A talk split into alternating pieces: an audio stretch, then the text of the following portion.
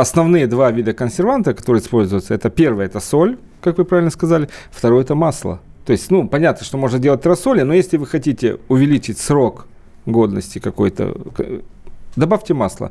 Масло защищает от кислорода. Вот все, все этим сказано. Это два основных консерванта.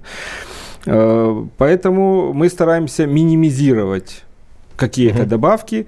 Но по посолу, если говорить про иваси, иваси очень нежная и тонкая рыба, я бы не стал углубляться в технологию посола, потому что это наши разработки.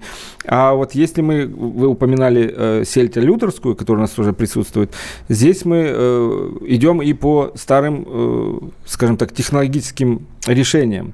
То есть мы солим ее простым самым способом. Это правильный тузлок. То есть все очень просто правильная температура в камере посола и правильное время посола. Все.